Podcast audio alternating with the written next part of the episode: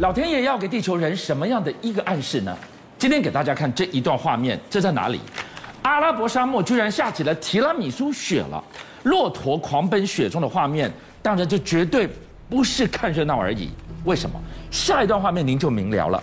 东加火底的海山爆发之后，又传出了富士山火山口默默增加了六倍。钟博。这前后一串联起来，让人越看越头皮发麻啊！是俊相，所以现在很多人都讲说，极端气候的极端似乎已经没有上限了。你相信沙地阿拉伯现在骆驼竟然在雪漠里奔驰吗？来，这段非常罕见的画面，为何说罕见？因为这是沙地阿拉伯当地西部的一个摄影师所拍到的。他说，这绝对是我们国家的历史画面。你现在画面当中看到没有错哦，真的就是拍到了有骆驼，它在沙漠里面行走。但是呢，沙漠上面因为覆盖着白雪，所以远看你会觉得骆驼是在雪地里行走。好，那骆驼怎么可能会在雪地？这绝对不可能嘛！一个冰与一个火，冰与火的世界就出现在沙乌地阿拉伯，而且它甚至还吸引了很多当地的这个民众哦，不辞千里就为了到到那儿去。看，我们国家怎么会有骆驼在雪地里奔驰呢？好，你看他们这边有没有开车到那边来可以野餐露营哦，而且还可以看到还在下雪。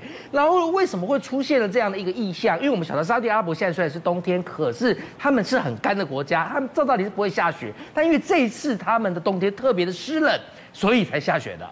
结果还出现一个怪象，就在约旦边境的附近呢，也有出现这种沙漠下雪的奇景。不过比较特别是，用手往下一挖，挖出来，哎呦，哎，马上就出现了大家爱吃的甜点提拉米苏。这个很像撒上巧克力粉哎，嗯，哎，真的，坦白讲啊，如果我这边没有跟观众朋友解释的话，乍看之下真像提拉米苏。所以钟博给我们看到了，这可以说是二零二二极端气候是最让我们印象深刻的一段画面。但是阿拉伯的沙漠下雪，你说是新闻？再来看这个地方，加拿大北国之地下雪，总不是新闻了吧？但是。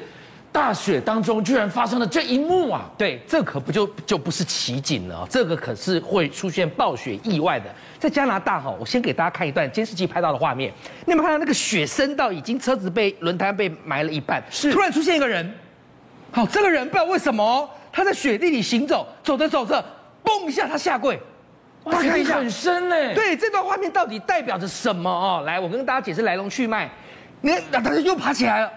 哦，怪怪的哈。啊！但是至少我们发现一件事嘛，就雪很深嘛，哈。对，来，原来是加拿大，它在蒙特罗那附近呢，它有一家餐厅，然后呢，他们因为雪太大，暴雪，所以他们整间餐厅呢就停止营业。嗯，好，就没想到呢，他监视器画面拍到有一个男的在当天是默默的从他餐厅前面出现，原来他不辞暴雪，我们讲不辞辛劳，他叫不辞暴雪，风雪无阻，他都要来这家餐厅。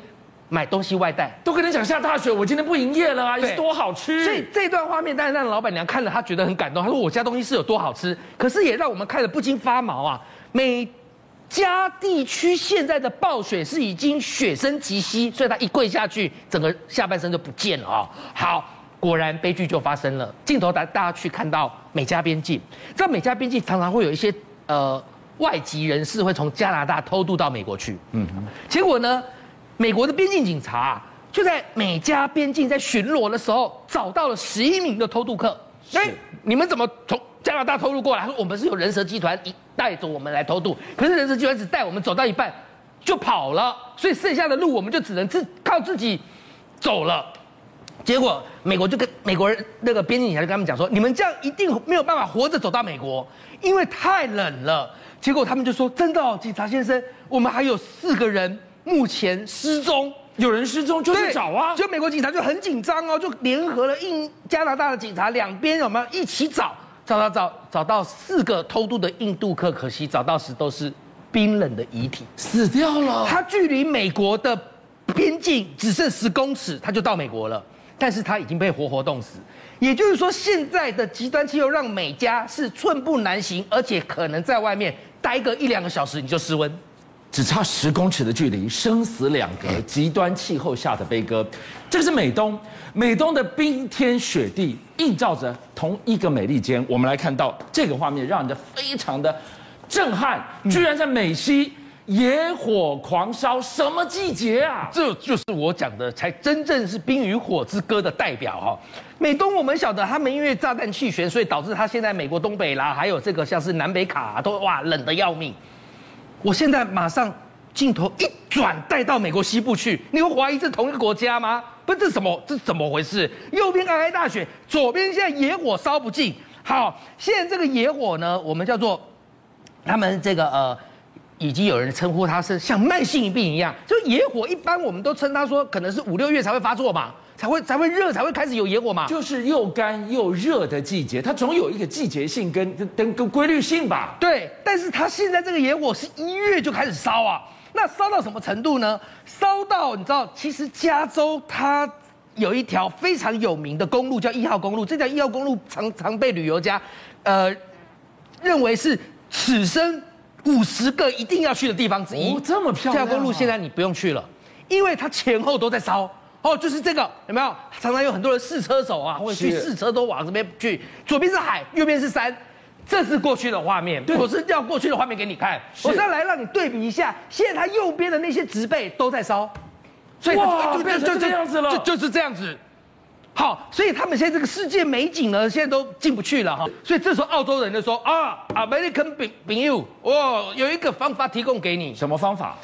美澳洲人很聪明，他们现在呢派出山羊做灭火大队。山羊怎么能灭？啊，你看看看画面当中这些山羊，就是他们的我们讲的灭火尖兵啊，防火尖兵。当然不要误会，不是说山山羊可以拿着消防水线去灭火，是。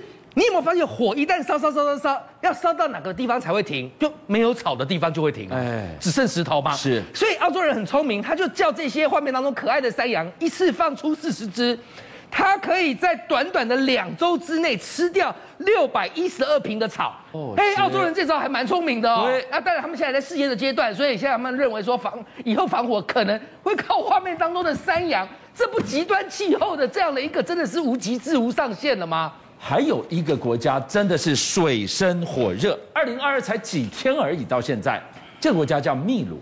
秘鲁上一次我们看到它呢是，呃，东加王国的海底火山灰，结果引爆了整个海啸拍打上岸，是秘鲁，它也不发警报。结果你现在看到了，怎么了？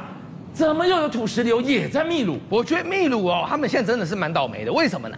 才刚度过了海啸的危机，现在呢，他们的马丘比丘是他们的知名的景点啊，因为我们晓得它是世界遗产。结果，怎怎么怎么回事？这柔肠寸断啊！好，我告诉你，你以为这种场景就是我们讲的洪水泛滥啊，然后土石流只会出现在亚洲地区，那你就错了。秘鲁南美洲现在刚好夏天。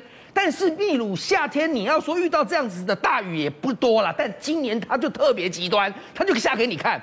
那结果很多旅客他们认为马丘比丘去看世界遗产没有问题呀、他们就去呀、哪知道去全部受困，因为那个滚滚泥流，这是在街道哦，看到没有？这是市区街道哦，这他们的知名的景点的街道，你去看那个好多旅客有没有？哦，遗产没看到啊，啊，倒是看到很多人受困在屋顶，在等那消防人员来救。哦，所以他们现在就觉得说奇怪，怎么会遇到这么极端的洪水泛滥与土石流？但是秘鲁政府现在可能没有心管这个，有救你就不错了。还有，但要我去管的吗？要我去管，我没时间管。他现在要管的是他海边。来，妹妹，我给大家看这画面。我们晓得前阵子我一直跟大家报告说，秘鲁政府掉以轻心，认为海啸警报不需要，没什么严重的。结果他现在自食恶果啦。为什么呢？他的海岸线可能会灭掉，因为它现在蔓延了三公里长。那你去看哦，原油污染海洋，这已经很难清了。重点是它现在当地的海洋生物是不是都死光？对，鸟啊，你去看那些鸟，还有鱼，都泡在油里头。哦，那它们死了，当然我们觉得很难过。但重点是死了之后更可怕，因为你腐烂的遗体在那边，你又没有办法清。是，那三公里海岸线可能会像瘟疫一样，不断的往旁边蔓延，到时候秘鲁整个海岸线会灭掉。好，所以他们现在很很，连西班牙都要来帮忙他们，看怎么样出动一千多人，看能不能帮他们把这个原油给清光。就中国，你现在讲到这个浩劫，源自于东加王国的地底火山爆炸，地壳在二零二二开始蠢动了吗？你不要以为那个是离我们老老远的南太平洋，我们隔壁的日本，这么一震，把日本人民心中最怕的噩梦，要把它震醒了吗？是。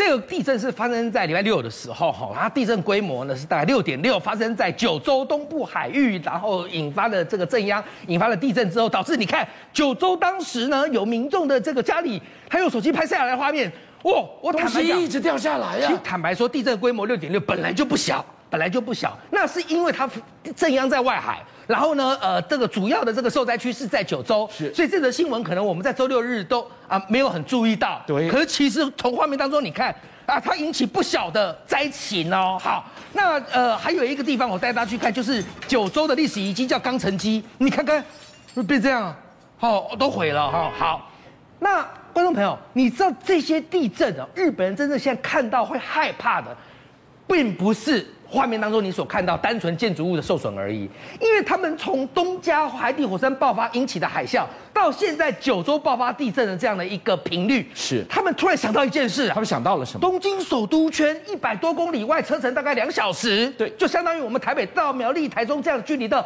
富士山，他们的神山，他们的圣山，哦，他们担心它不，不有什么好担心的？富士山怎么了吗？这么美丽，风和日丽，对不对？对啊，有什么好担心？他们担心它爆发的周期。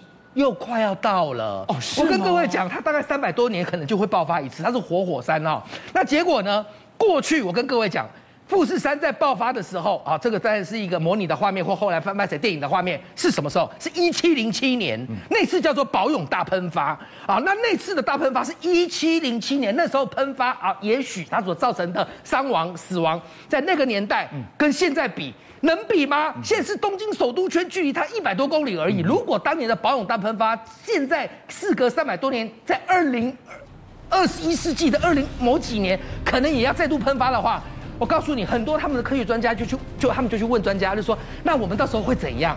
专家就只只讲一个，就是灭亡，东京就会整个灭亡，你知道吗？那当然，他们现在日本人也很担心，因为富士山它的那个喷发的火山喷口，邀请您。一起加入五七爆新闻会员，跟俊相一起挖真相。